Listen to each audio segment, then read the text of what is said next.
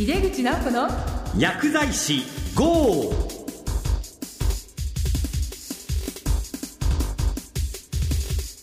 皆様明けましておめでとうございます。帝京平成大学薬学部の井出口直子です。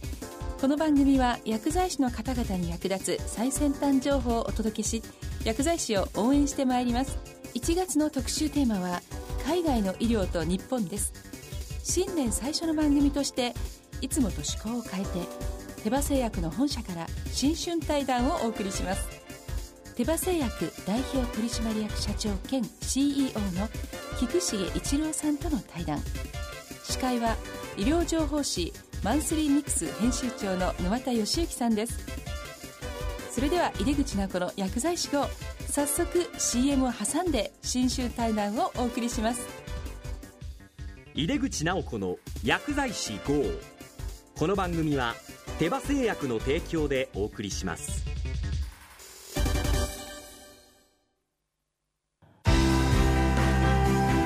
医薬品業界を牽引し続けるグローバルカンパニーテバ。新薬ジェネリックを開発製造するハイブリッド企業です。患者さんの笑顔を大切にする薬剤師の皆さんとこれまでも。これからも。手羽製薬。井出口直子の薬剤師 GO! 明けましておめでとうございます。今日司会を務めますエルズベアジャパンマンスリーミックスの編集長沼田でございます。早速ご紹介いたします。手羽製薬株式会社代表取締役社長兼 CEO の菊重一郎さんです。明けましておめでとうございます今年もよろしくお願いいたします。そして番組パーソナリティの帝京平成大学教授井出口直子さんです。今年もどうぞよろしくお願いいたします。明けましておめでとうございます。どうぞよろしくお願いいたします。よろしくお願いいたします。お願いいたします。本日はこの番組のですね2014年にあたっての新しいテーマについてですね、はい。ぜひお話を進めていきたいなというふうに思っております、まず最初にですね井出口先生の方に伺いたいんですが、はいこの番組かなり多くゲストの方のお話を伺ったりとかそうなんですね。えーいろんな薬剤師さん向けのですねい。ろんなお話をしていると思うんですけど、まずこの始めたきっかけっていうのは何だったんでしょうか、はい、あの今までになかった薬剤師向けのラジオ番組を作りたいのでパーソナリティをやりませんかっていう話をいただいたんです。でその今まではあの学術的なことだけをこう薬剤師のために薬剤師が話すという番組はあったんですけどどうもお話をお聞きするといろいろゲストをお呼びしたりとか旬な話題でやっていくというお話を聞いたのでこれはぜひさせていただきたいということで始めました。まあ、基本的な番組のコンセプトはぜひですね、最初にお伺いさせていただければと思います、えー今薬剤師が置かれている環境とかそれから多くの薬剤師が関心を持ってもっと知りたいと思っていることそれからこう薬剤師の職能を上げるためにすごく頑張っている人にスポットを当てて毎回ゲストをいろいろな方をお呼びしてお話を私がお聞きしているというような番組です。ありがとうございます。本題の方に入りたいと思うんですけれども、えー医療環境も大きく変わってくるかなというふうに予測されております、まあ、そういう意味であって薬剤師後の番組もですねまたさらに飛躍していくということが求められるのかなと思うんですが、やはり2014年のテーマですね今後のテーマについてお考えがございましたらお聞かせいただきたいんですが、大きく4つのテーマをやっていきたいと思っていましてまず一つはその患者ボイスといいますか患者さんの生の声をお聞きするということをやっていてとても好評なんですね。それはぜひ続けていきたいと思っています。やはり医療従事者が気づかない目線の話っていうのはとても薬剤師にとってあるいは他の方にとっても勉強になるからです。で、え2番目はですねあのダイバーシティですね。いわゆる、まあ、多職種とか多様な方との、まあ、どうやってつながっていくかっていうことが本当に大きいテーマになっていくと思います。今薬剤師の仕事っていうのはなかなか社会的にも知られてないなということがより危機感を私たち持ってるんですね。でじゃあそのためには多くの方と連携を取る必要がありますのでそれが2番目になります。でもう一つはですね6年生がスタートしまして、まあ、もう卒業生も2期まで出ているんですけどもその後のその薬剤師のキャリアということをやっぱりもっと真剣に考えていかなくちゃいけないということでキャリアデザインです。でそれからもう一つは薬そして医療の業界をきちっと見て私たちはどう動くかを考えなくてはいけませんのでその医療業界のことも取り上げていきたいと思っています。なるほど、まあ、4つのあのテーマが示されたと思うんですけれども岸社長いかがですかね？どれも本当に重要なテーマだと思います。今お話のあった患者さんのボイスというのも非常に重要なことだと思っております。この患者様の声っていうのをですねどう製薬会社としても真摯に受け止めてそれを早くですねその声を私たちに実際のですね製品に反映していくかというのが大切なことだと思ってますしあのある意味でジェネリックメーカーというのはそれをできるメーカーなのかなということでこの患者さんの声というのをどうやって反映させたらいいのかあのいつも考えております。今日はテーマをですね、えー、一つ一つちょっと掘り下げてい。きたいなというふうに思います、はい、最初のテーマですが、患者さんのボイスとい。うことで、今井口先生からありました。非常に多くの最近は患者さんの代表の方がですね、うん、番組に出演されていると伺っております、はい、患者さんのあの、まあ、がんの方が来てくださってその就業支援の話をしてくださったんですね。がんになってしまった時にこれは誰でも可能性があることですよね。でその方がそのパンフレット一つすごく医療者目線で作られているとでそれをも自分たちの目線で作ると全く違うものになっていくという話とかですね。まさに目から鱗のところです。それからあの神経難病の方などはまだ薬がなくてでそれをやはり資金の不足の問題とか、まあ、社会の理解の問題っていうことですよね。でそういうことを、まあ、医療従事者である私たちがきちっと知ってまたさらに発信していくようなことができたらいいなと思っています。なるほど。そうですね。まさに患者さん中心の医療というのが今求められているわけですけれども製薬企業の場合もですね非常にやはり患者さんに対して、まあ、いろんな情報提供なども最近行われるようになってきているのかなと思いますがいかがですか？その製薬企業の立場で福重社長の方から何かお考えございますでしょうか？製薬企業としても患者さんの声をどう製品に役立てていくかというのは非常に重要なことだと思っています。特に製品開発の方に役立てていくというのが非常に重要だと思っています。ありがとうございますえー、2つ目の問題に参ります、えー、ダイバーシティ。患者さんを中心とした医療という点でですねチーム医療をはじめとした医療の多様性というのは非常に大きくなってきてこれをどうマネジメントするかというのが非常に重要だと考えられております、まあ、その中にあってですね薬剤師さんあるいは製薬企業が果たす役割というのはそれぞれにまた課せられているのかなというふうに思うんですけれどもまず最初に出口先生薬剤師の立場でいかがですか、はいそうですね、まあ、ダイバーシティは今後ますます重要視されると思います。あの、まあ、どんどんこれから病院は基本的に急性期の患者さんしか見なくなりますので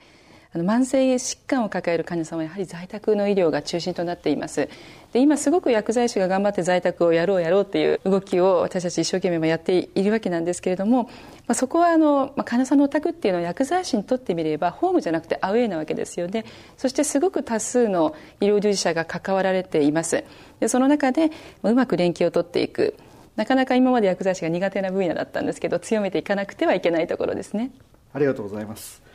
岸木さんは外資系企業にも在籍されているというふうに伺っております、はい、企業の立場でどういうふうに取り組まれますでしょうか？あのダイバーシティというのは非常に言葉がですねいろいろな意味合いで取られているというふうに感じています。例えばあの女性男性のダイバーシティもありますしまたお仕事のあの価値観の違いといったあるいは宗教とかいろんなものもあると思いますがその中でも例えば女性男性のことを言えばだんだん私どもの MR の職業あるいは本社のスタッフの職業も女性の方が多くなっておりますしまたあ薬剤師の先生方を見てみると今もう薬剤師の大学に通われている方の6割が女性ということで、まあ、本当にダイバーシティを推進っていうのは企業にとってトッププライオリティの一つだと考えています、はい、なるほど。ありがとうございます。まあ、薬剤師にとってもですね製薬企業にとっても非常に重要な問題でその多様性というものをですねやはりこの今の時代にどう表現していくかとこれ非常に重要になってくるのかなと思います、えー、今回キャリアパスの問題、まあ、3つ目の課題として取り上げられているわけですけれどもまあ、薬剤師さんのやはりキャリアパスどう形成していくかということが重要になってくるんじゃないかなと思います、そうですね。まだ薬剤師が少ないと言われていますけれども、まあ、薬科大学たくさん増えていますしそれからこの超高齢化が終わった後はまたぐっとこう減った中で、まあ、薬剤師が余っていくという状況もあります。で今度4年から6年に伸びたということで一体何が変わったんだということをおそらく世間も見ていると思うんですよね。で私たち自身もそれをまあ、いい方向で分かっていきたいっていうふうに思っています。でそのためには結果が出るのは10年ぐらいと言われていますが、まあ、それを先になんとか整えていくように動きがないとまずいんじゃないかなと思っています。先生は教育の立場からも携わっていますけども、はい、その6年生の、うん、まあ、薬学生さんこれからどんどん出ていって活躍してもらわなきゃいけないということですけど、ね、何かその辺では、いいアドバイスっていうのはございますか？すぐ即戦力になっていく部分っていうのがあるわけですね。以前に比べますとただその彼らがもう夢を持って出てった先でやはり残念だなっていう環境もないわけではないわけなんですね。なので、まあ、自分たちもスキルアップするしそして新たに出てくる新しい卒業生の力をより活かせるような環境づくりって必要かなと思っています。そういう薬剤師さんを育てていただければなというふうに思います、ねはい、今度は一方で菊重社長にですねやっぱり企業の中でのキャリアパスでも非常にまた重要になってきているのかなというふうに思います。その辺のところはいかがでしょうか？あのキャリアバスといった場合あの大事な要素が2つあると思います。一つはその個々のですね社員の方々に、えー、自分たちのがどうなりたいのかというその将来の姿みたいなものをですね描いていただく必要があると。その場合に一番重要になってくるのがロールモデルの存在ということだと思います。例えばですね井出口先生がそのロールモデルのお一人なんのじゃないかなというふうに思っておりますしまたおそらくこれから薬剤師の先生方もいろいろなあの施設環境の中でお仕事をされるとなるとその多様化した仕事の中でそれぞれにおそらくロールモデルが必要になってそういうそのいろいろな方々ロールモデルになる方々をですね先生がこの番組で紹介していただくとおそらくあのいいんではないかなというふうに思います。あすごくそれはねありがたいですよね。薬剤師の職能を広げるという意味でもいろんな分野で活躍している人の、まあ、キャリアにスポットを当てていくというのは聞いている人の勇気づけになると思います。そうですね。急性期であの働いている方あるいはあ薬局でお働きになられている方々それぞれキャリアが違うんだと思うのでそれぞれに合ったキャリアのロールモデルをですねご紹介ぜひしていただければと思います、はい、ありがとうございます。嬉しいですね、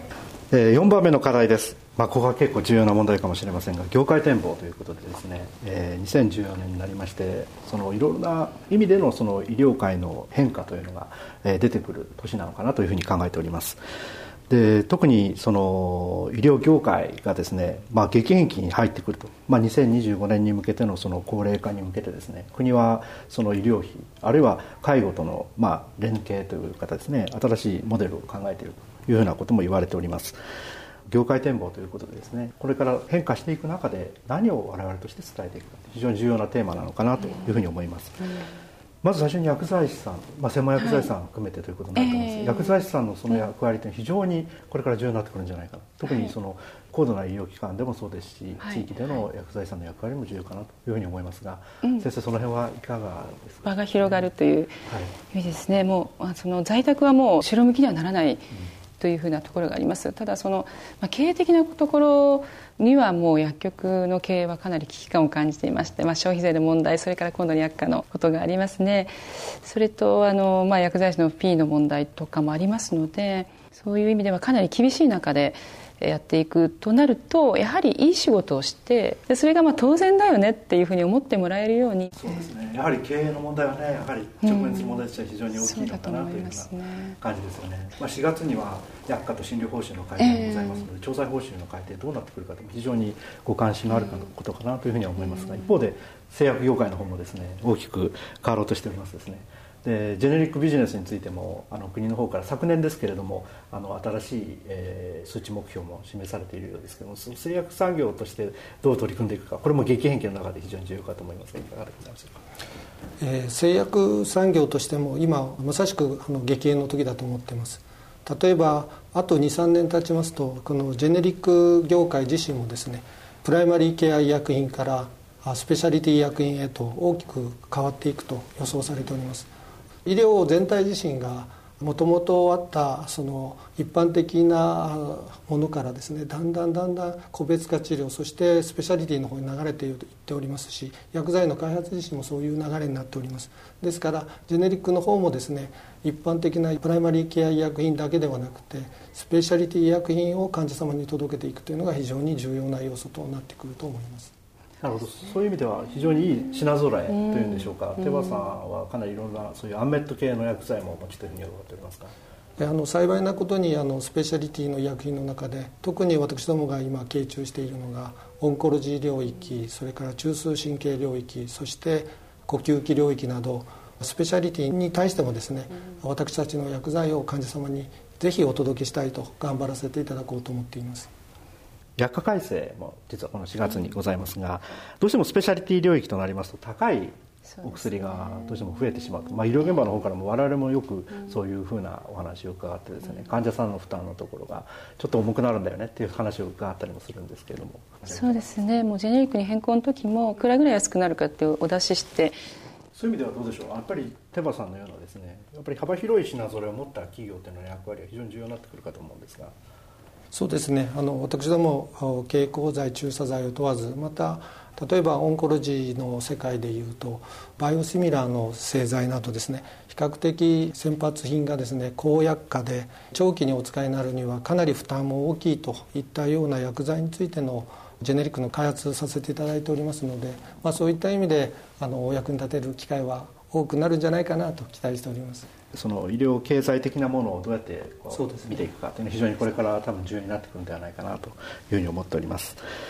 もう一つ大事なテーマなんですが地域医療ということなんですね、はい、でこれも国の方が示されておりますがでその中でもやっぱりまず一つは医療職種のですね多職種の方の連携をやっぱりしっかり取ろうというふうなことで薬剤師さんにはやはり非常に大きな期待を持っているというふうに伺っております、